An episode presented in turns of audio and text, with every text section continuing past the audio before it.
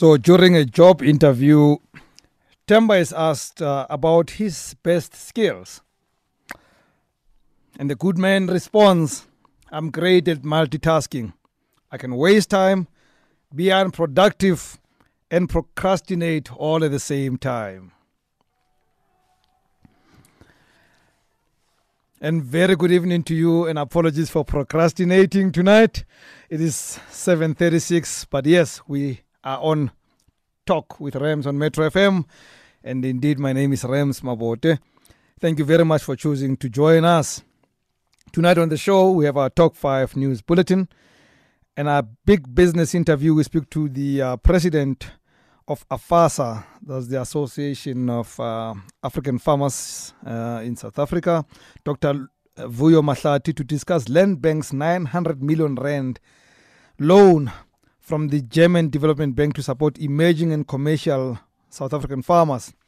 For Rams and Cents, we speak the mining indaba, except we speak the alternate mining indaba, and we're going to speak to Reverend Malcolm Damon, the Executive Director of Economic Justice Network, the organizers of the alternative mining indaba, to discuss what they're doing and how alternative they are from the main one. In the consumer feature, we're going to be joined by No Po Zikishe, Supervisor Complaints Department at the uh, NCR, National uh, Consumer Regulator, to take your calls about borrowing and issues with credit agreements. And this being the beginning of the year, I'm sure all of us know the story of borrowing and credit agreements that we get into because we just did not plan enough for the reopening of schools because we thought this year it would open in March. We wrap up our show with fame and fortune, and tonight is South African hit maker, the one and only DJ Cleo is going to be our guest.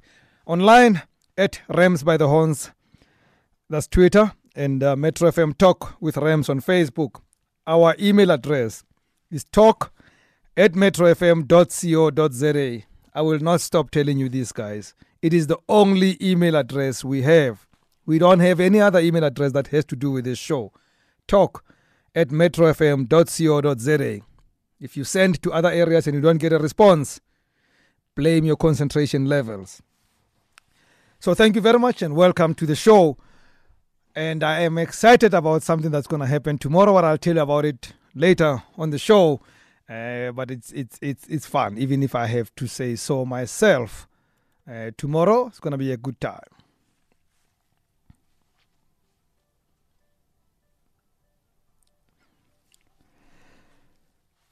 Farmers uh, in the Western Cape have reportedly lost 14 billion rand since the onset of the impending drought in the province. This comes after the Agri Western Cape CEO Carl Opperman confirmed the effect that the drought had on the agricultural sector.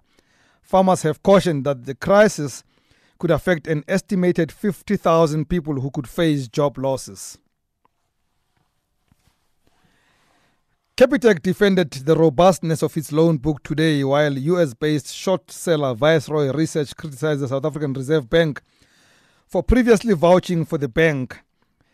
In a statement today, Capitec meanwhile referred to Viceroy report as both, quote, fundamentally flawed and misleading, adding that the bank's own number crunchers have been able to show certain uh, of, uh, of its conclusions were incorrect. I wonder which of the conclusions, because they say certain, not all of the conclusions.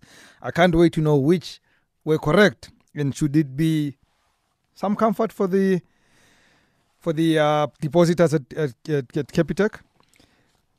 The uh, passenger rail service agency, uh, PRASA, has dismissed as unfounded reports that it invested 1 billion with VBS Mutual Bank.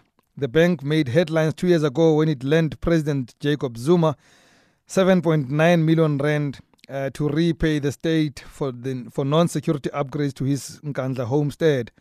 The Sunday Times reported that senior PRASA officials have thrown their weight behind a move to ensure that the first 500 million of the investment is paid to VBS Mutual Bank this week without any agreement signed.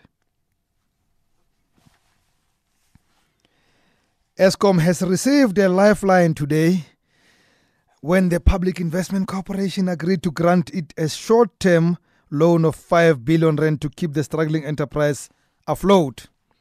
That's called a salary loan because uh, this, this is going to last for one month or so, if not for days. The PIC, on behalf of Government Employees Pension Fund, advanced the 5 billion rand bridging facility to Eskom for one month.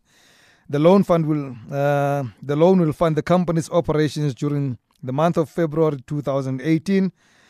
But three other South African banks will also have to help Eskom out, the PIC stated.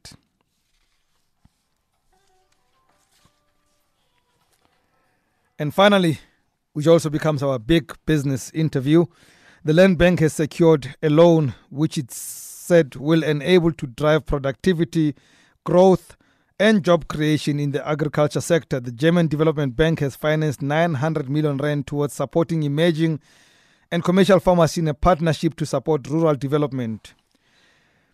Quote, the facility or this facility is dedicated for SME in the agricultural sector. We will find as many emerging farmers and new entrants to agriculture.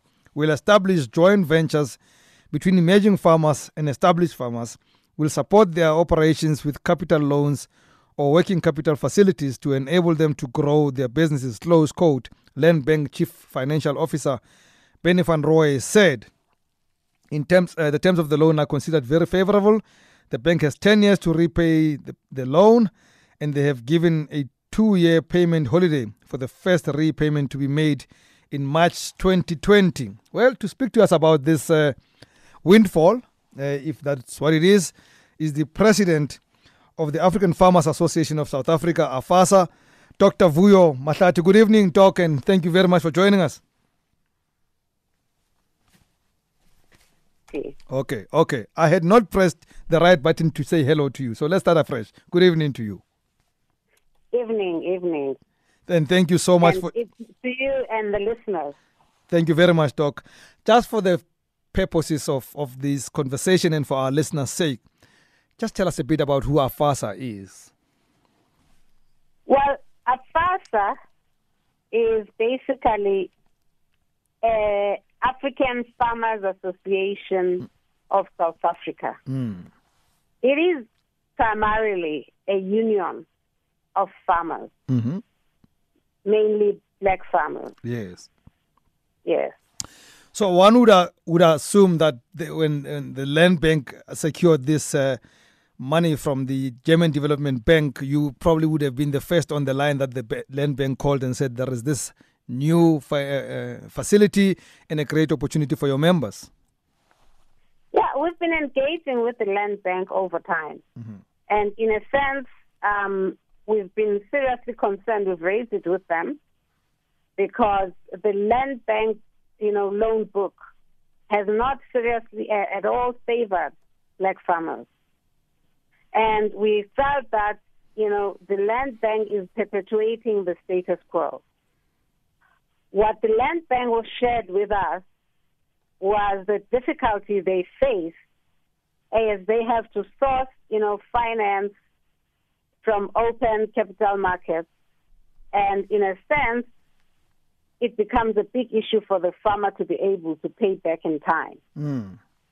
And we've been working together to look at alternative mechanisms and how maybe we can bring in, you know, soft loans, government funding in order to make it easier for the black farmers. Because us as black farmers, we have many situations. Mm. First and foremost is access to land, because in order to get a loan, you need to clear your, la- your, la- your land. Mm. If you don't have the land, you cannot clear. Sometimes farmers have land, but they have no title deed. Yes. You don't have the title deed again.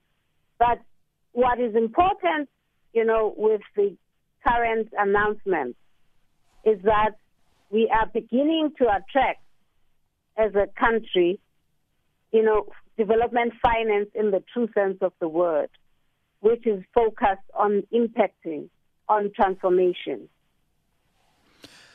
I find it very depressing.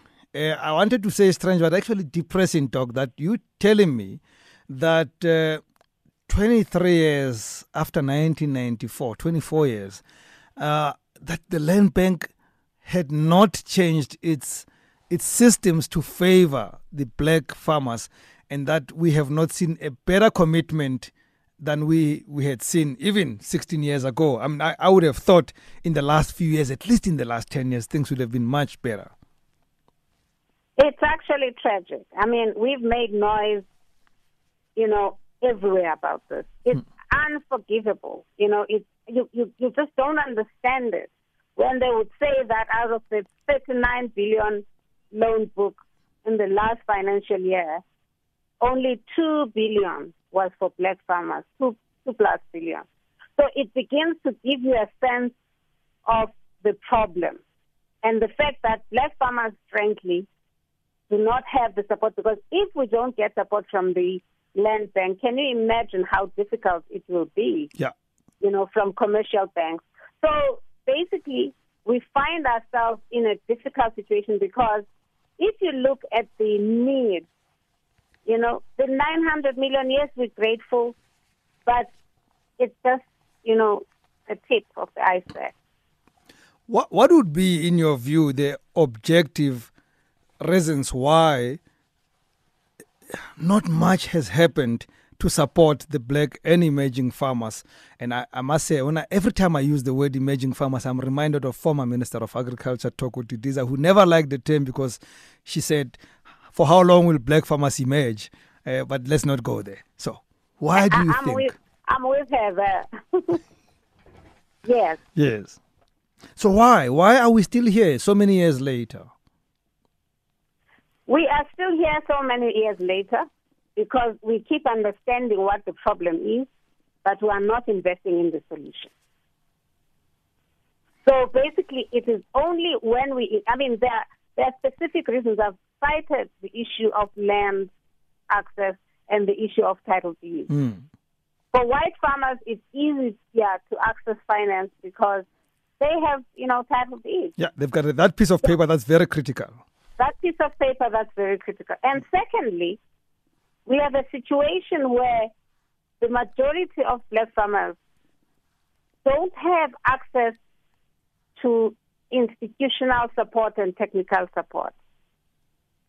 So, in a sense, you know, you get the land transferred to you, but the post settlement support is not well aligned with the demands of the finance institutions. Hmm. So you are having to struggle on your own so much that it becomes difficult for you to access finance and be productive on your land. So that is why, I mean, for the few who have done it on their own, we become so proud because it is one area which is so difficult to penetrate. But we do have our shining stars. And I can imagine, and I, I really hope, you know, one day as we go forward, we'll speak to some of the shining stars because it has to be a very tough industry where, you know, even more than 40% of your input is not even in your hand. It could be weather that you have no control over. But in, in terms of this facility that we're speaking about tonight, what is the arrangement? Are you going to be involved with Land Bank in disbursement, in monitoring who it goes to, in supporting the, the farmers that access it? Is AFASA going to play a role there? You see, AFASA is working with the Land Bank to look at the enablers. One of the critical problems that make it difficult to disperse to black farmers is the fact that you don't have retail finance institution intermediaries mm. that basically can bridge the gap between the land bank and the farmer or entrepreneur, you know, agri entrepreneur. Mm. And what that does, you know, if you find most what they call the intermediary, they call, you know, the channels. Most of the channels that are being used by the land bank are basically, you know, established cooperatives and commodity associations that have been for very long majority white business mm. in the business and have the institutional support, you know, to drive uh, uh, the, the, the, the, the, the sort of the productivity of the various farmers. But in our case, we struggle because we don't have those intermediaries. And one of the things that we're working with the Land Bank at this point is to look at how do we begin to strengthen the technical support with the intermediaries mm-hmm. that are more prone to support the black farmers. Let me ask you what could be a very unpopular view. Would it help if, say, you had 900 million, that you choose to support a fewer number of farmers to a point of success than to spread it as much as you can and end up with lesser success among many farmers? You know, it doesn't matter what formula you come up with. Mm. Yeah, because, I mean, generally, we, we've had a very problematic, um, you know, scenario in the sense that we see more farmers being supported, and people will be quoting big numbers to say we've got, you know, we've supported so many farmers. When you look at the amounts, they are so small, and in a sense, they are not funded in a way that is sustainable. So our approach is basically to say we need to relook at the funding model. And these have to basically assist in terms of a more sustainable approach in, in supporting the farmer, particularly now. I mean, we're using procurement more and more as a demand. Yes. And if you've got a market through procurement, really it should be easier for that person to get support. But even when farmers go and present, you know, the demand through, you know, procurement, it is just, that does not guarantee you the support. So AFASA comes in now where we specifically come in with cases and we insist on being given the reasons why a particular enterprise has not been supported. Because, in a sense, we want to appreciate the problems, at the same time, push. Because the reality of the matter is, you cannot get into transformation of the sector if you are not going to focus on access to finance. We can jump and talk about everything, but it's not going to be possible. I feel so aggrieved to have to say to you, we, that's all the time we have, Dr. Mahlati. But I'll tell you what, listening to you now, I think there's a bigger story that we need to tell. And, and, and I've just spoken to uh, producer Tato that maybe we should look at having you for a longer chat. We, we have a feature where we can we can speak to you both about you, the person, but also about you know agriculture in general and supporting African farmers. So we're gonna make time for you soon. I promise you that. I, would like us to talk about that. that. Because our intention is to make farming fashionable. We should. And in a sense, we need to get society to understand beyond the noise what the real issues are because we do need support as farmers on the land and agriculture area.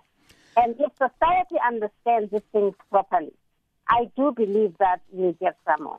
From this side where I sit, I can tell you that we will do our little bit to help you make it fashionable and we'll have a much longer conversation with you very soon. Thank you very much, Dr. Mahlati. Thank you. Thank you for the opportunity again. And have a good evening, Dr. Vuyo Mahlati, AFASA President. Happy about the uh, the investment that Land Bank got uh, uh, for 900 million rand for emerging and commercial farmers. However, they'd like to see more, and they believe that Land Bank could do much more. I I, I really am planning to speak to her for much longer, and we're gonna make time for it. But for now, the SABC seeks to appoint an experienced physical security service provider to provide such services at SABC Western Cape Regional Office. Tender documents are available between 8 a.m and 4 p.m. at SABC head office or email on this address lushaba at sabc.co.za. Closing date is on the th- 23rd of February 2018 at midday, 12 o'clock. For more information, log on to sabc.co.za.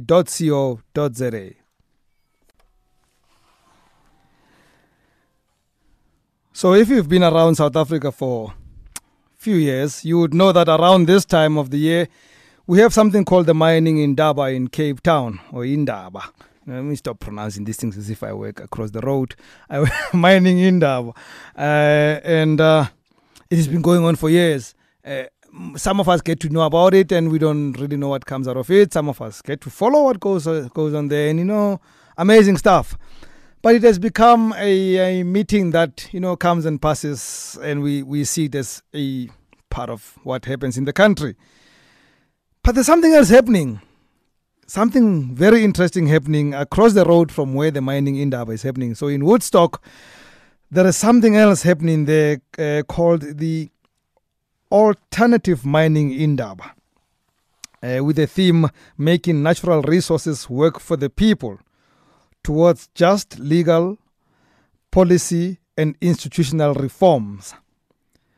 The uh, main goal of this Indaba is to present an alternative voice, the community voice, to that of corporates who meet yearly during the mining Indaba. Activists hold this alternative mining Indaba in Cape Town, and it gets underway, or at least got underway today.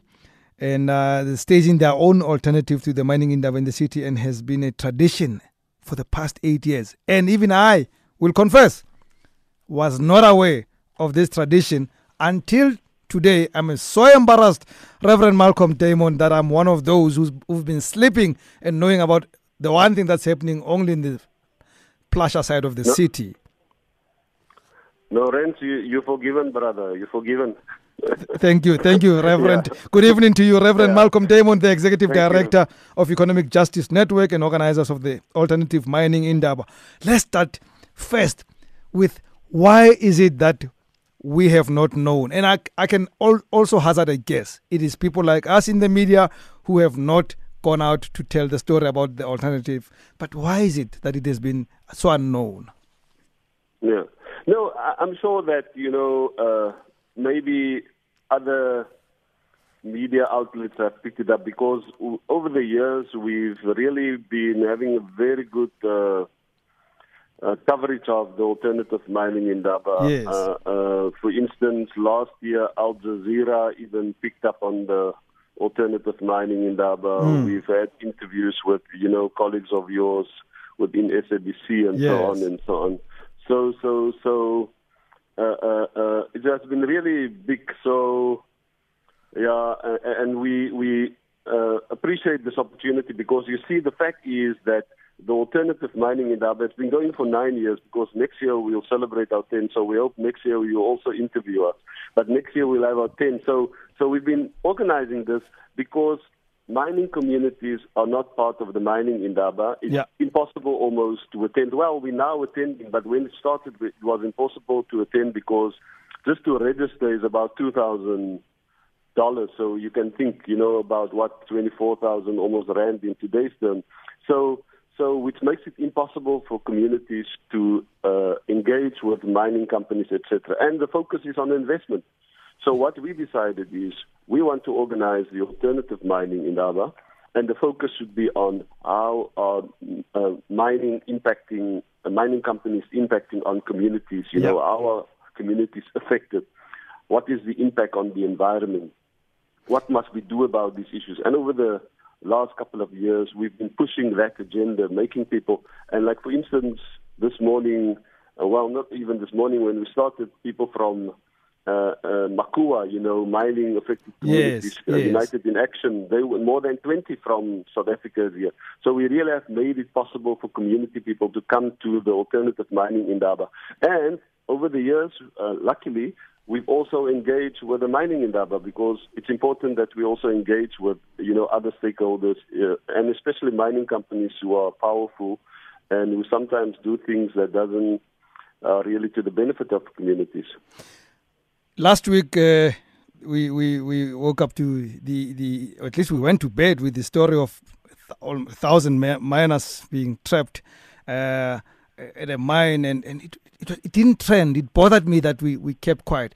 Are these the kind of issues that you you think in the mainstream mining in indaba people don't speak about and that's why that's the voice you would give space for in the alternative mining in indaba Yeah, because I mean, it's interesting that also just about I think two, three years ago there was Lily Farm, eh, the, the the miners were trapped underneath, and even today I read that there's still three people from these miners that have not been recovered. So it, it's in some ways um, interesting, you know, that a lot of times when the mining indaba and the alternative mining indaba is taking place, that there are issues that focus on these issues.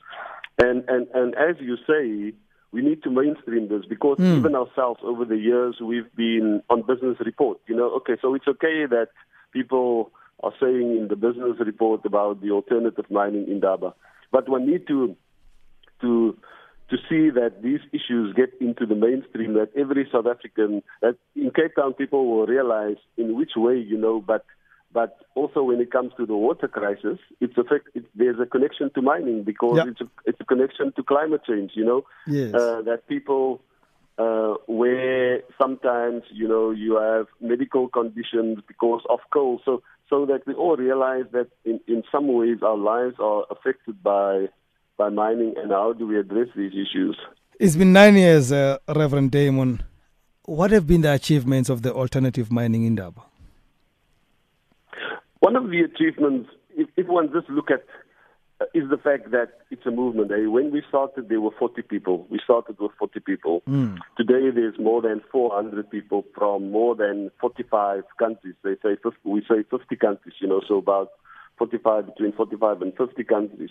So not only people from from Africa but internationally. Mm. And, and the good thing is that we have this is a movement. If it's going to be an event, then it's not worth it because you know you can have a nice event every year. So what? But the fact is that we have organized national alternative mining indaba. So here are people, and, and if you look at the program, you'll see that every day there are sessions where somebody from uh, what we call a NAMI, a National Alternative Mining Indaba, yeah. comes into the uh, alternative mining in indaba and says, when we had our mining indaba in Angola, in the DRC, in Botswana, in Lesotho, in Zimbabwe, in Zambia, uh, Mozambique, this is the issues. So, so there's a movement growing where communities are saying we need to take these things into our own hands. You know, we need to make mining companies aware because um, these are issues that affect us. So that's a good thing. That for us, it's not an event. But my, uh, but my good reverend, movement. My good reverend, mm. I can tell you, and I know that I have no scientific proof, but I can tell you that they know these things. They, the big mining companies know these concerns. They know about the plight mm. of the the communities around them. They know about the mm. exploitation that happens there. They know about the water resources that get used and used up and damaged by the mines. Mm. I, I don't believe that they don't know. I, my, what I'd like to know is are you reaching them? Are they beginning to hear you and making significant changes so that their business, their operations, not only do not damage people's livelihoods, but also they benefit the people from whom they mine? Mm. I think uh, um, not only through the alternative mining indaba, but also if you look at litigation, you know, there's been the silicosis case, for instance, you know, a big case. Hmm. There's been other cases around platinum and etc. You know, so so uh, and these things have been coming up on the agenda because communities are aware of uh, free, prior, and informed consent. But you're right in the sense that we cannot say mining companies don't know this. You know, Hmm. they know what to do, but but the thing is that, for instance, they realize they need to engage with communities. They realize that if they're going to just come and speak to the chief, and tomorrow we're going to wake up and there's a mine busy that it's not going. I, I mean, in fact, at, at, at the mining in indaba, we're going to have a march on Wednesday, and Madiba Crisis Committee, you know, they uh, who's working in the Eastern Cape, Mhm. they are going to be present uh, strongly here. Why are they present here? Because they see the alternative mining indaba is also almost stepping up their campaign because next month there's going to be a court case uh, with the Amadiba Crisis Committee, you know, Yes. around the impact of, of mining. So, so those are the things that communities are taking things into their own hands. So yes, we can ask questions around mining companies, you know, uh, what, and we can say, for instance, some of the things we've been able to do. But the fact is that communities are taking things in their own hands, and unfortunately, we're sometimes not going to make a change if we don't use litigation. And sometimes we need to kind of change legislation because at the end of the day, governments can keep uh, companies um, accountable. You know, if there's good regulations and and and legislation. So there's various instruments we need to use to make a difference. That leads to my next question. What is your what is your interaction with government, and what has been the response or the uh, the, the reception? Our response with government can maybe be better in some ways. When we had the first mining indaba, I remember that um, we actually presented. Our, we always have a march with the alternative mining indaba, so we presented then a, a our statement to the head of the portfolio committee, and he was saying yes, but we are addressing these issues. So, so, so, uh, I think it, it can be better in a sense of that one realizes or one engage with government because there's the mining charter, one engage with the portfolio committee because you, they can make a difference with oversight, etc.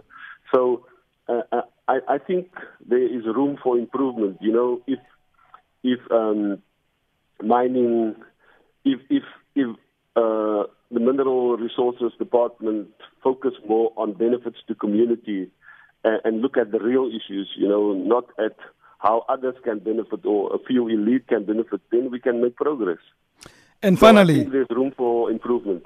And finally, Reverend Malcolm Damon, what is the end game? What would you like to see? If you were to wave a magic wand, what would you like to see uh, in the next five, ten years, so that we have one mining Indaba and and and not one that's alternate on the other side, and hopefully, if it's one, the one that represents every single sector and hue that is involved in the mining space. What what what could what could be achieved in the next five to ten years?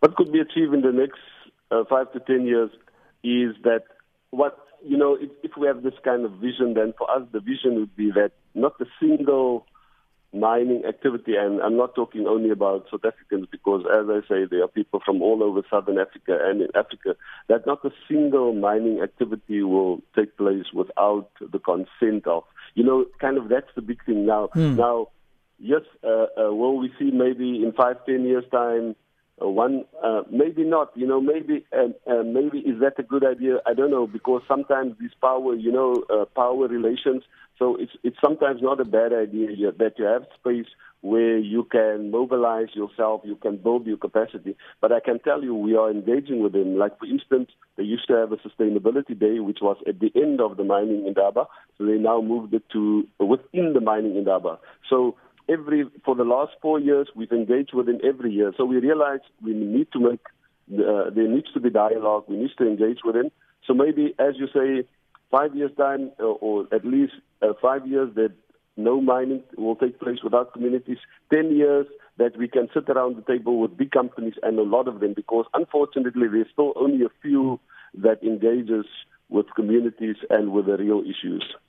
Well, my dream in 10 years' time, uh, Reverend, is that the communities should also form what we call big companies because they own these these properties. You know, they, they own the land that are that has been mined. So mm. they, they can't just be the alternate. They have to be mainstream. But that's my dream.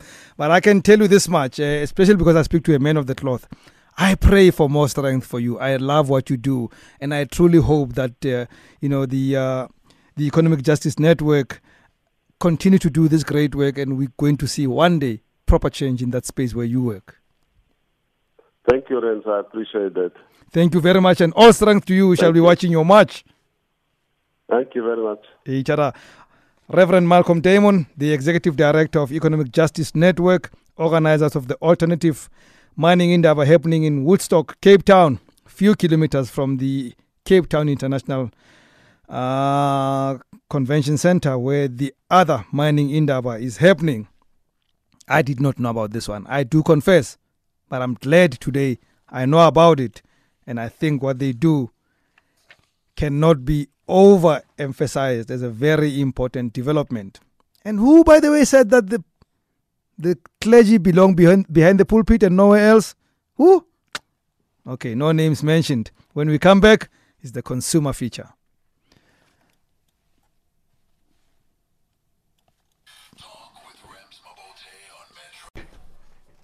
He is here and looking so fit. He's intimidating. Uh, I actually think he's boastful. Uh, yeah, DJ Cleo is going to be our guest on uh, Fame and Fortune. He arrived an hour early. That's when you know some guys have no airs and they know that this concept of having arrived means you must also arrive on time. Well, it has just come past the festive season, and you know, some of the things that happen at that time is that people get into desperate situations. We borrow money because we have to take care of stuff. Sometimes we borrow money for wrong reasons because we have to impress the next person. And once we have overborrowed, uh, we're in trouble. Uh, sometimes, though, we should have checked why and how are we borrowing. Did we check the credit limits, uh, rather the interest rates? Did we check the conditions of the credit that we're taking? Did we check who we're taking the credit from? Is these things that all the time the National Credit Regulator is always checking on. And tonight, we're going to speak to uh, the Supervisor Complaints Department at the NCR, Nosipho Zikishe, and we'd like to invite you, if you are about to take a loan, to talk to us. Or, of course, if you've just taken a loan and, and you pretty much unhappy about the uh, conditions of the loan, we'd like to talk to you because, you know, the reality of life is that at any given time, some of us will have to take a loan for whatever reason. But we'd like to give you as much information and hopefully as much education to help you when you take that decision so that you're not going to end up in a space where it is worse than it could ever have been. So, good evening, Nosipho Zikishe, and thank you very much for your time. Oh, thank you very much, and uh, good evening to the listeners. You know, I uh, my my intro uh, is not based out of my wisdom, but out of what I know about the work that you do. But again, I do this all the time, uh, and sometimes people think I'm patronizing my listeners. But I think we should just be fair and say somebody may not know who is the NCR in a few words. The National Credit Regulator (NCR) is the regulator that obviously regulates the trade industry, mm-hmm. combats over indebtedness. Mm. Okay, and that's as simple as that.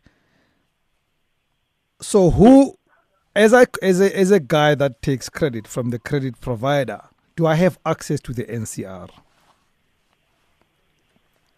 Yes, you do have access to the National Credit Regulator as a, a, um, a consumer mm-hmm. and also as a credit provider. Yes. So, what are the things that we should look out for when we go out and borrow? Um, number one, as a consumer, what you need to look out for is the lender registered by the National Credit Regulator. Mm-hmm. So you need to look out for the for the certificate and the window decal.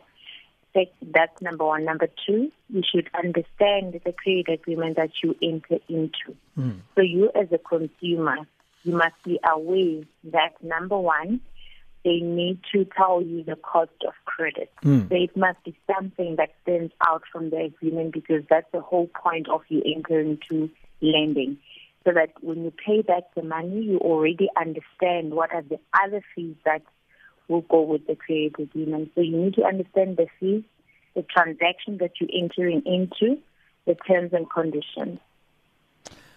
But nine out of ten times, uh, Nosipho, these credit providers speak in bankese, you know, the language that ordinary people don't understand. They speak jargon that, you know, at, at some point I just want to get the money and get out because I, I don't understand these things that they're talking about. How how could they simplify it for us? And are they by law required to simplify the language? Yes, by law, in terms of our act, you as a consumer have a right to be explained the terms and conditions of the agreement in a single language, or depending on the demographic where you stay, um, they obviously in the, in the language that you understand. So mm. it's hmm. your right in terms of the National Credit Act to be explained. What about forms? There has been a lot of people who have spoken out that they were made to sign blank forms and then extended the credit only for things to change mm. later. That's true. We, I think that practice uh, mostly happens where you're not explained, and then the next thing you find out that you signed an agreement of 20,000 instead of 20,000. Mm. Um, We've had um, a complaint in charge from the National Credit Regulator. We've attended to them, and our stance is that we always look at non-compliance. We then obviously refer to the tribunal so that consumers can get recourse. It is not an allowed practice in terms of the Act. Our guest tonight. You right okay. to ask for a copy. You, yeah, you've got you must insist on a a copy. copy. Yes, you must insist on a copy. It is your right. And before you even sign the agreement, you have five days in which you can take what we call a pre-quotation statement, which is a summary of the whole credit agreement with upfront fees that you need to, uh, to pay.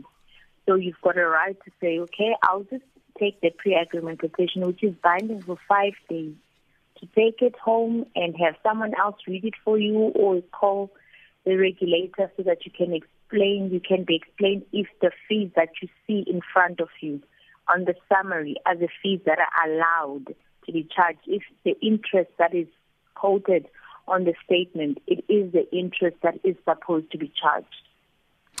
Our guest on the Consumer Features, uh, Nosipho Zikishe, Supervisor Complaints Department at the National Credit Regulator. If anything that we've spoken about so far seems to to ring a bell, and you want to ask questions, we don't have much time left, but please 089 110 or you can tweet at Rams by the Horns for any questions or comments, especially around borrowing uh, and issues of credit. Then there are other stories because most of the time when we speak about these issues, no, we're speaking Mm. about about uh, what what we we would call unsecured loans. Now, now I Mm. I hear stories of people having or or made to leave behind their identity documents, their bank cards, their SASA cards, and and the logical me says that's dangerous. The business me says, well, how else does a loan provider secure their payment if they don't have some security of some sorts? How does that work? And obviously, you go to a lender. What they need to do, it is their obligation in terms of the National Credit Act to conduct what we call a um, an affordability assessment. Yeah. Request certain documents, bank statement, your pay slip. That is what we call an affordability assessment. And out of that assessment, they are supposed to make a determination whether you can afford to pay back um, the, the, the installment or the credit so lended. So that is security enough for them to conduct the assessment and, and then decide to take up on the risk of that consumer. Card retention or your SASA cards and your ID and PIN, it's not an allowed practice in terms of the Act. And we the providers guilty of that, and most especially in smaller towns. I think that's where the practice is most dominant, or go in the townships where they believe that they don't have to comply with the National Credit Act. Yeah. Yeah. Um, so yes, we we found that practice, and we we unfortunately do act upon um, consumers alerting us, and we also involve the police in, um, to to make arrests. Do credit providers have a right to insist on a stop order agreement with your with my employer? Um, it's it's not also it's not necessarily allowed in terms of act because you are making yourself a prefer a preferred creditor above the rest. Mm. So it could be a debit order, or if it if it's really necessary, because we we also recognize different ways to secure payment, but card retentions is not one of them. Okay. 0891103377. Let's take calls. Anonymous is calling us from Boksburg. Good evening. What's uh, your question? Evening, how are you? Dark and Um, lovely. I'm good. I've got a quick question. Um, my mom recently, um, she quit her job due to various reasons. Mm. So then now we're faced with a dilemma where she needs to pay for some of her um, credit or whatever, her accounts and everything else. So then now she wants to open a business, but she needs uh, a capital, obviously. Yeah. And now we are waiting for her uh, pension funds to come out. But then she asked me to take out a loan for her. But then now my question is, okay, I know there's going to be interest involved. So let's say I take out the loan and I say I'm going to repay it within the next 12 months. But then within the next 12, uh, two months, let's say two to three months, she gets her pension and we're able to repay it. So I wanted to find out that the repay amount, like, is it going to be like just slightly over what we took, or there's going to be one big agreement of how much I'm supposed to repay? That's a brilliant question. Thank you very much, Anonymous. And because you're speaking for your mom, why are you anonymous? But that is fine. It's fine. You can keep it that way. I don't have a problem with it. Th- th- thank you very much for the call. Uh, Nosipho, I, I, it's, a, it's a very important question because when I buy a car and I've been told to pay over five years, if I paid it over three and a half years, there would be a saving. Would it be the same in the case of this kind of credit? Um, if I heard the listener correctly, or you might, you can just correct me. Is it not a pension-backed loan that you, that she was referring to? Not necessarily. In in the interim, while they're waiting for the pension, she's now taking a loan on behalf of her mom, and she's what okay. she's thinking. What happens when when they get the money and they can repay in a shorter period of time as opposed to the loan agreement? Would they have an advantage of then, you know, paying lesser than what was agreed upon? Yes, definitely. Because then when you go and ask for what you call a settlement statement, right, mm-hmm. you are quoted to interest up to the date that you settle the, the account. An example would be obviously today, and you want to settle within five business days, which is obviously what the quotation of the settlement stated, statement is valid for. Yeah. When you then request a statement, the interest that is charged there is up to the, the five or the fifth day on the date that is quoted to be the final day of settlement. So you will not be charged for future interest. Oh, great. So, Yes. could I take insurance on the credit that I take? Okay, we've recently made amendments to that. We've got what we call the uh, credit life uh, insurance. Um, so we've made changes there. Uh, it, is a requirement. It's a requirement that the credit provider will ask you to maintain credit insurance. You had a, you have a choice at inception to either choose your own that you have that is compatible to what the credit provider offers. And unfor- unfortunately now, credit life insurance is capped.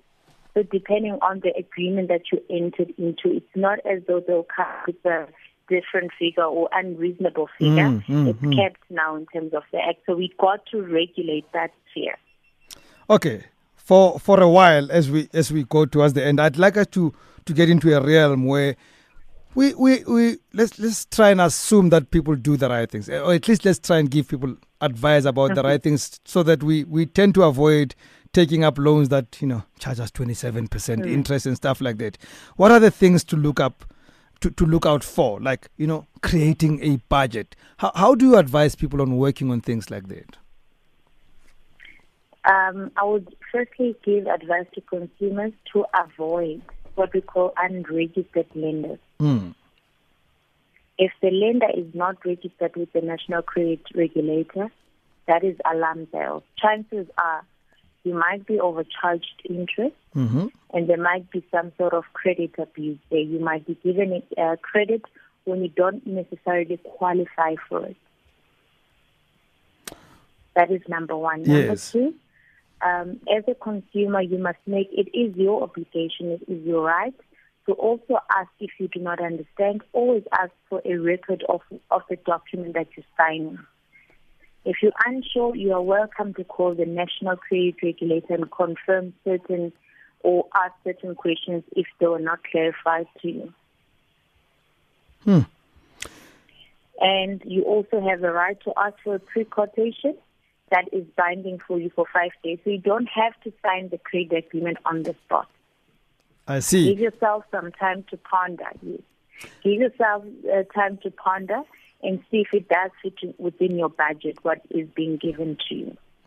Would it be better, and trust me, this question comes from a layman, would it be better for people to first consider taking loans from family and friends before they go to credit providers? Because chances are I may not be charged interest if I went to my best friend Cleo. We've had instances like that. That um, obviously there will be that that that sphere is really not regulated because there is a relationship there that Yeah. one another will be dependent on the other. Mm. So sometimes there might be an exclusion on application of the act. We've seen certain practices by consumers who go and buy dairy, uh, or sorry, uh, borrow from a stock sale.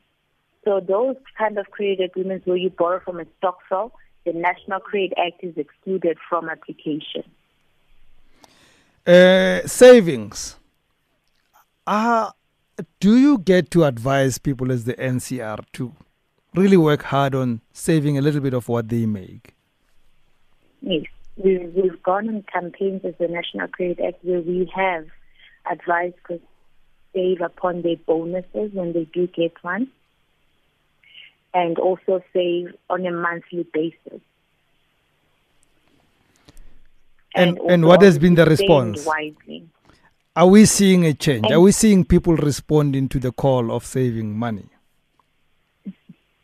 consumers will obviously uh, a, a different thing for different people, but that's the word from the NCR that they need to spend and they need to be careful when you go and don't just uh, spend on unnecessary products.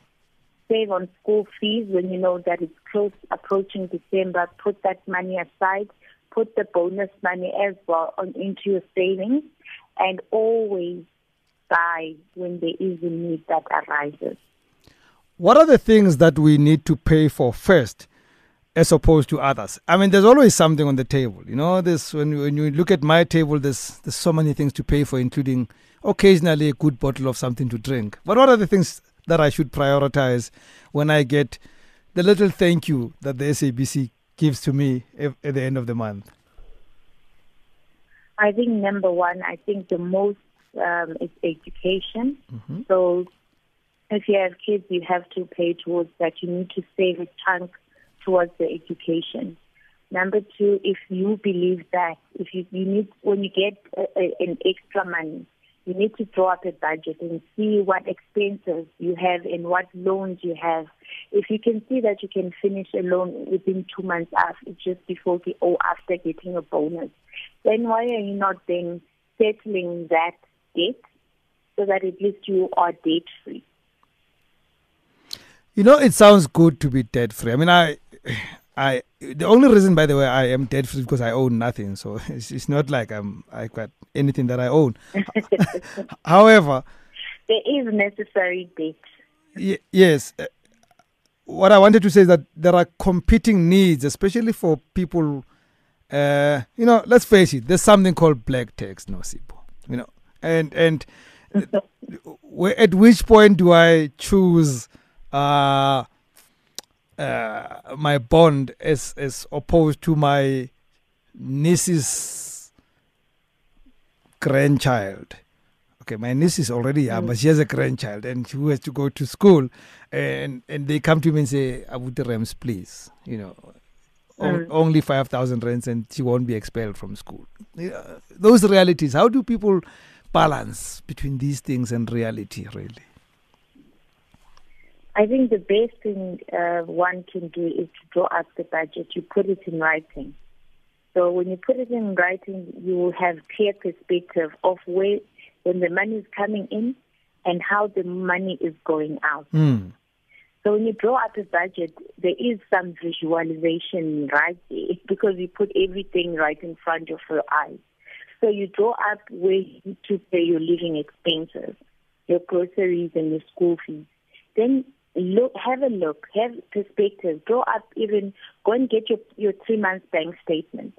Not necessarily to open loan, just to go through the bank statement and see how much you swipe per day, uh, per weekend, what is going on in your card transactions. And I think sometimes as consumers, we go overboard when we swipe rather than when you draw the money. Because we just want to escape from reality that we're actually taking out money to spend it. So it's quite easier when you just swipe until until the money is no more there. So just go through your, your, your transactions on a weekend basis and daily basis or monthly and check the unnecessary expenses where you go and swipe when you really don't need to um, buy a cool drink. Just look at your at, at, at your expenditure. Look at your trends and see exactly where is it because you're spending too much too much money on uh, unnecessarily junk food as mm. opposed to taking all that money and putting it aside. Let me tell you something. When you put out 300 rand into the bank in your savings account, where you do not have access all the years, you'll be surprised one day how much you've actually saved. Well, I also think that when uh, you lessen the uh, credit cards in your wallet or purse, mm. and and mm. you start ignoring those messages from the retailers who say now you've got five thousand rand credit, it's not your money. Try not to spend it because it's not your money. You're gonna have to pay it back because suddenly we think mm. when they say you've got five thousand credit, it means I must spend it. But anyway, I'm not the expert. You're the expert, and I'm that guy who owns nothing, so I have nothing to say. So, Nosipho, I'd like to thank you for your time and thank you for the work that the NCR does when people have problems that are credit related, either with providers mm. or with other issues related to that stuff, how do they get hold of you guys? Um, if you have a complaint uh, or you think you, you, you need, just need advice in terms of the National Credit Act, then you can just call um, our number, which is 011 mm-hmm. 554 2700. At the moment, our call center lines are down, but that number is available from 8 o'clock to 5 Or you can visit our website, which is www.ncr.org.za, or you can just drop us an email, which is complaints at ncr.org.za. Well, I advise you to use that uh, email address, guys, because the person who's speaking to his supervisor complains. So if you write complaints at ncr.org.za, she will get your email. but we will repeat all those details on our Facebook page. Thank you very much for your time, Nozip, and have a great evening.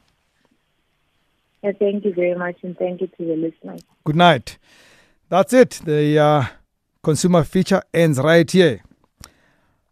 I'm so glad that I tried to dress up very clean and proper today because the next 20 minutes, I think I'm being captured on every sort of medium. So I'm glad I'm looking the part when we come back. It's fame and fortune. 20 minutes before 9 o'clock. And uh, officially, you are on fame and fortune. Now, you see, the media is very uh, unpopular for for for many things. Uh, we misquote people, we ill treat people, we do so many things to people.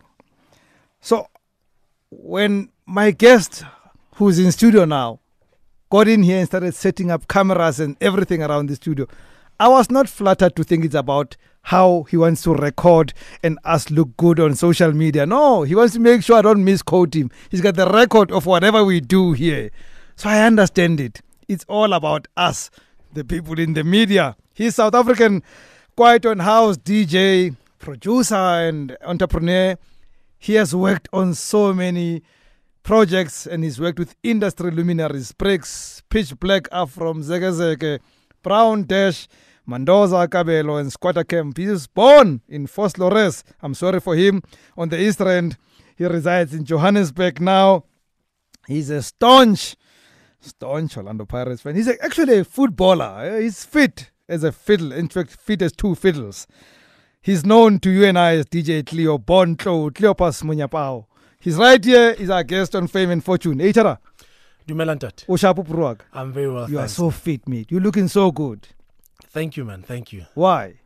Um, I'll jump straight into it. First of all, uh, Good evening to your listeners. Yeah. And yeah, everyone else out there who's listening via DSTV, audio bouquet, whatever. Um, why? Because I've always been of the notion that um, earnings is no excuse to go out of shape. That's a brilliant code. Yeah. That's a brilliant code. And I and I've seen I've seen how earnings can be very very bad to us. Yeah. So, how's business? How are you doing? Um it depends. It depends which business you're talking yeah. about, but um, it's it's tough. It's um, it's challenging. You know, um, I was having a discussion with someone yesterday, and I said, if I could influence what or the education system, especially high school, Yeah. I would add tax law to the subject business economics. I would then add um, apparently there's I think life LO. Yeah. Yeah. Yeah. Life orientation, I think. Yeah. Yeah, and then there um, I would add either maybe as a subject um, uh, general knowledge, you know, and do away with history or Yeah. rather change history, you know, to teach our kids more about us and less about Hitler and Mussolini. Yeah. Yeah. But you al- also want our children to know about Hitler and Mussolini so that we don't repeat what Hitler and Mussolini did. Well, that can come in go general knowledge. Yeah. You know what I mean? Because it's just general knowledge to us now. Yes. All those things. Yeah. So, okay, let's get to the gist of this conversation. Some time ago, during the uh, the Africa Champions League game at uh, I think it was Orlando Stadium uh, between Pirates and and Ajax, uh, Al Ahly, Yes. and there's this guy sitting two seats, two rows From the front. from the front and I can see this guy and he looks familiar, but I don't know who this guy is and I'm battling. Yeah. If I had jumped two seats and come to you and say, You look familiar, who are you exactly? How would you have introduced yourself to me? Because there's only 15 seconds before the game starts and you don't want to be disturbed. I think you would have jumped there to take a photo like everyone else because I struggled to watch the game on the day. Um, it was actually Mama Joy's idea, you know, to say, hey, man, zwara lo tlo ploma le rona." I was like, yeah, why not? You know, because for the last 10, 15 years, I've been attending games, sitting by the suites, you know, and um, I remember when the late Brown Dash was still alive, he was a staunch Kaizer Chiefs fan, you Yeah. know, and there was a time where Pirates won, and I blew the vuvuzela so hard that my top lip looked like a mulomoho. Yeah, you know. yeah. But we were sat in an area where we were allowed to blow the vuvuzela and Yes. moved from a section where we weren't allowed. So that day was like, you know what? Let me go sit down there during the people, you know, and, Remember. and do as I please. Yes. Yeah. So, how then, if I asked you, Who are you? If I had 15 seconds with you, how would you introduce yourself? If we forget about this this bio that uh, appears on social media and everywhere, on the day. Yeah. On any day, any given day, I meet you somewhere and I say, Sure. you know, you look familiar, but I can't tell. Who, who are you? So, how would you say you are?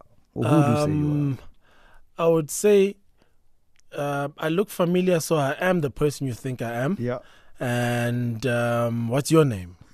You know, and I would engage you in a lengthy conversation because that's one of my biggest problems. Actually, my fiance and I, uh, when we go out, say shopping, and when I say shopping, I mean like say uh, for taps or tiles Yeah, or whatever, you yeah. know, home stuff. She hates going shopping with me because I everyone. You know, But that's your that's your currency. yes. Thing is, I forget that kids are my Malian Yes. you know, and I entertain everyone else. And next thing, we spend three hours to just go look for two items. So, in in all the, the the things that you do, you know, you're an entrepreneur, you're a, you're a musician, you're Yeah. a producer. Do you make enough money? Um, 20, 2015 to 2018, even slightly prior, you know, um, the market has been, the music industry has been very tough. Yeah.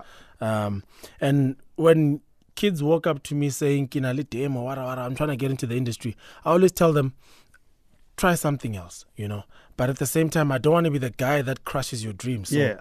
go for it, but I don't encourage it, you know. So do I make enough money? No, it's tough now, and um, I'll I'll also just dive straight into it. You know, um, I think the worst piece of advice I ever got. In fact, let me ask you this: property is the best. Investment, we are told. We are told. Yes. Thank you. We are told, and I was told by many people uh, who are who who whom I considered my voices of reason Yeah. you know but i think that's one of the most distorted and or rather incomplete statements you know i think the statement should read property is the best investment if you have cash Oh. or if you stick to one maybe you see so i then obviously believed and I dived straight into it. Um, back in 2004, and I acquired my first house. And um, as the money was flowing in, I decided, okay, invest more Yeah. and more and more and more, you know. And I got to a point where I was eight properties in, and basically, which translates to six pieces of paper with the banks, Yeah. with six different banks, or uh, let me just six contracts Yes. that read, "I owe you, Mister So and So yes. Bank." Yes. Yeah, and that's now six interest rates and six repayments monthly. And I realized then that eh, Didangmus is not necessarily. But are you best. saying that you had not put those properties to market to make money out of you, um, out of them, so like, like to rent them out, the others, because you can't sleep in all eight? Um, no, I didn't do due diligence before. You know, I just went. Um, I dived in head first, and you realize once you're in that, ish, actually, had I done some due diligence, I would have realized that this one, as much as I think is an investment, but how am how is it going to work for me? Mm. You know, because if anything, like I'd buy a house, move into it, and then move out, find another one, move into that one, and then buy another one, move into that one, and before you know it, you actually don't want to lease the other two because, like, you know, There's a bit of sentiment. yeah, yeah. you know, um, and so on. So, um, yeah, Then that that leads me to the next question because I think the answer is in the in the story you just told me. Mm. Have you ever been broke? Have I ever been broke? I think I'm broke now. uh, but especially given the, the, the example that I just gave you. Yeah. Um, yeah, because the music industry is has shrunk and we're making less and less money and my debts are not going away. I need to hustle harder to make sure that they go away. Yeah. You know, um, and I'm very stubborn. My accountant would always insist that no, get rid of one, and I see selling as defeat. You know, so I. But ins- leasing is not defeat. no, of course. Yeah. So if anything, I got rid of cars. You know, because at some Good point, for you, mate. yeah, Yeah. You can Uh, only drive one at a time. you know what hmm? I mean? Yeah. and also I'm older and wiser, you know. So, like now, I'm content with driving a small Chevy Spark 1.1. Sorry for the free advertising, but that's my daily Yeah. car, you know. Because ah, for who, for where? For the what? DJ Cleo in the house. Uh, Fame and Fortune. We're going to take a break. As usual, we will take one question on Twitter for him. It has to be Fame and Fortune related. We don't take questions about what the Sunday World published or the, the, the tabloids published. We don't do tabloid stuff here. So when we come back, we continue our conversation.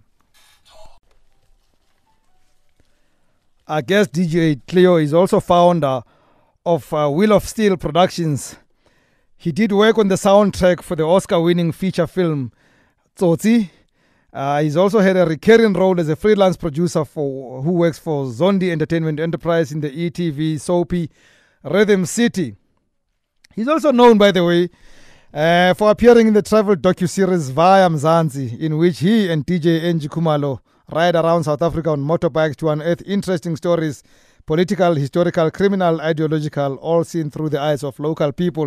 And it is one thing that he does on television that makes me exceptionally envious of him, and I'm even slightly hateful because it looks so much fun. So, my brother, in your view, is fame related to fortune? Are those concepts related? Do they go hand in hand? Fame, uh, fame can result in fortune, but they don't happen at the same time. Yeah. you can get famous and have no sense and i've i've fallen prey to that um to a point where you become the laughing laughing stock because you're the guy they hear on radio Yeah. and and music videos Yeah. and you've got nothing you know but i was very smart about it coming up you know in the industry where um i would drive the nicest cars but if the car is worth 400,000 rands, I would have bought it second hand for 80,000 rands. As long as it looks mint on the outside, Yeah. you don't see the speedometer, you don't know how old it is. Yes. You know, so it was it's a perceptions game, you know. So I played that game very well. until I could get to a point where I'd buy my first house in 2004 and my first brand new car only in 2007. And nobody would have thought that. We we would have looked at you and thought he bought everything new Yeah. early and stuff like that. And my that first smart. brand new car was in 2007 after three properties. Where did you get these brains from? Because we mess up. People in, uh, in in these spaces mess up a lot. We all have the brains, but we also have organs that many don't use, which is this the ears. Yeah. You know, everything I know was just from opening my ears and sucking in as much knowledge as possible. You know, um, and now I'm, I'm listening to you read uh, my Your bio. my bio, and it's very incomplete because I do so many things. Oh man, it's You not know. even one percent of what you, You know. do. And right now, uh, one thing you forgot to mention was that I think I'm the only musician slash sportsman, or rather slash goalkeeper that's got their own brand of goalkeeper gloves. You know, um, These are your branded goalkeeper gloves. it's my own brand. It's my own brand, and I sponsor four keepers currently in the PSL. Um, DCF Sports, www.dcf.co.za. No, dcfsports.co.za. yeah. We're on social medias, DCF underscore sports. And yeah, man, it's also my player management agency. I manage a couple of players in the professional leagues. Yeah. So, And that happened. As What- a result of the soccer move, Yeah. trying to pursue a playing contract, you know, uh, because you wanted to get in yes. there. You you really had the love to and I saw a gap. You Yeah. know, I saw a gap, um, and I pounced on it. And yeah, we are retailing now in one store and online, um, and it's sa- safe and secure. You know, um, through one of the banks. Yeah. And um, yeah, man, it's, it's I'm proud of this. You know, um, And you have to be. You have to be. Yeah. And, and player management is a is another area that I that I think the more black people play in it, the better. You Yeah. know, some of our greatest footballers ever produced here, uh, their business is in the hands of white player managers, and I'm not begrudging them that. But I would hate to see that situation continuing going forward. So it's got its politics. You Yeah. know, um, football has its politics, and I won't pronounce on any of them. Yeah. because uh, for obvious reasons. But yeah, I'm I'm, I'm I'm I'm I'm I'm having a good time in the sports.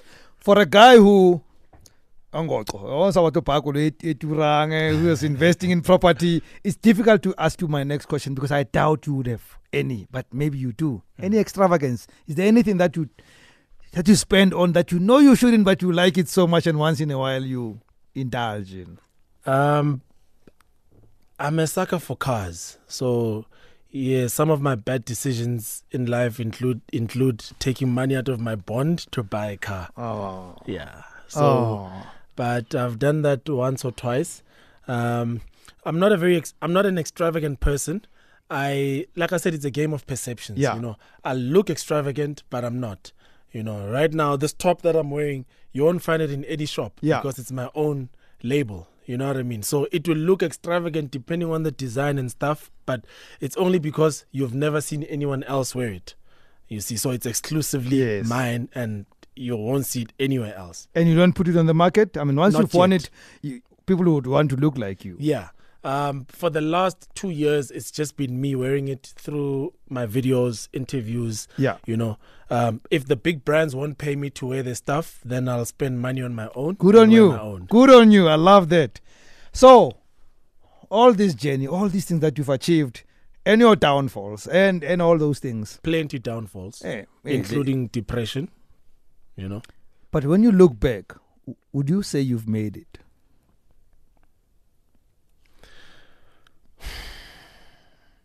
Success is a destination. No, it's a journey, Yeah. not a destination. So I'd I'd say I've made it to certain points, certain landmarks on my success journey. Yeah. Yeah. And you're but I've happy got so far. bigger things to do. You know, um, so many plans. Um, if you drop dead tomorrow, yeah, you you'd say you've done your job. You've done you've done your best. Would, would you say that? I would accept because you can't question God's will. But Yeah. no, I wouldn't. I wouldn't be happy. There's so much more that I want to do. Okay, one last question, DJ Cleo. Hmm. with all this work that you've done, and now you're doing more work. Now you're a player manager. Now you you've got your your own label. You you you you managing football players. You you you you you you, you got goalkeepers using your brand. Would you say what you have made in rands and cents over the years, whatever you've lost and whatever you've kept in, in real cash or in in in, in assets, mm. would you say that you probably have reached your 1 million US dollar mark? 1 million US It's about 12. 12. It's about 12 but in today's terms. Um, no. But I would say my total worth could be around there, mm. taking into consideration my catalog. Yes. Yeah. Well, you know, because you're here, because you became a guest on Fame and Fortune, I can tell you that if I asked you this question in six months' time, you'll answer it very easily. Mm-hmm. You're now going to make lots of money, my brother, because you deserve it. You're worth it. Sure. Thank you so much, man. I know it's been short. You'll have more time than this, but we love to leave it high. So it's been great having you here, and thank you very much for your time and for your work. Thanks for the invite. DJ Cleo, our guest on Fame and Fortune, and that concludes the show tonight. Tomorrow, let me tell you, uh, we're not going to have the uh, opportunity Tuesday calls for you to advertise your business because he's just got into office and we can't miss an opportunity to interview the new chief operating officer of the SABC as our guest on Meet the Boss. Chris Maroleng will be right here between 8 and 9. The rest of the show will be the same tomorrow. From me, Rams Mabote, good night and God bless.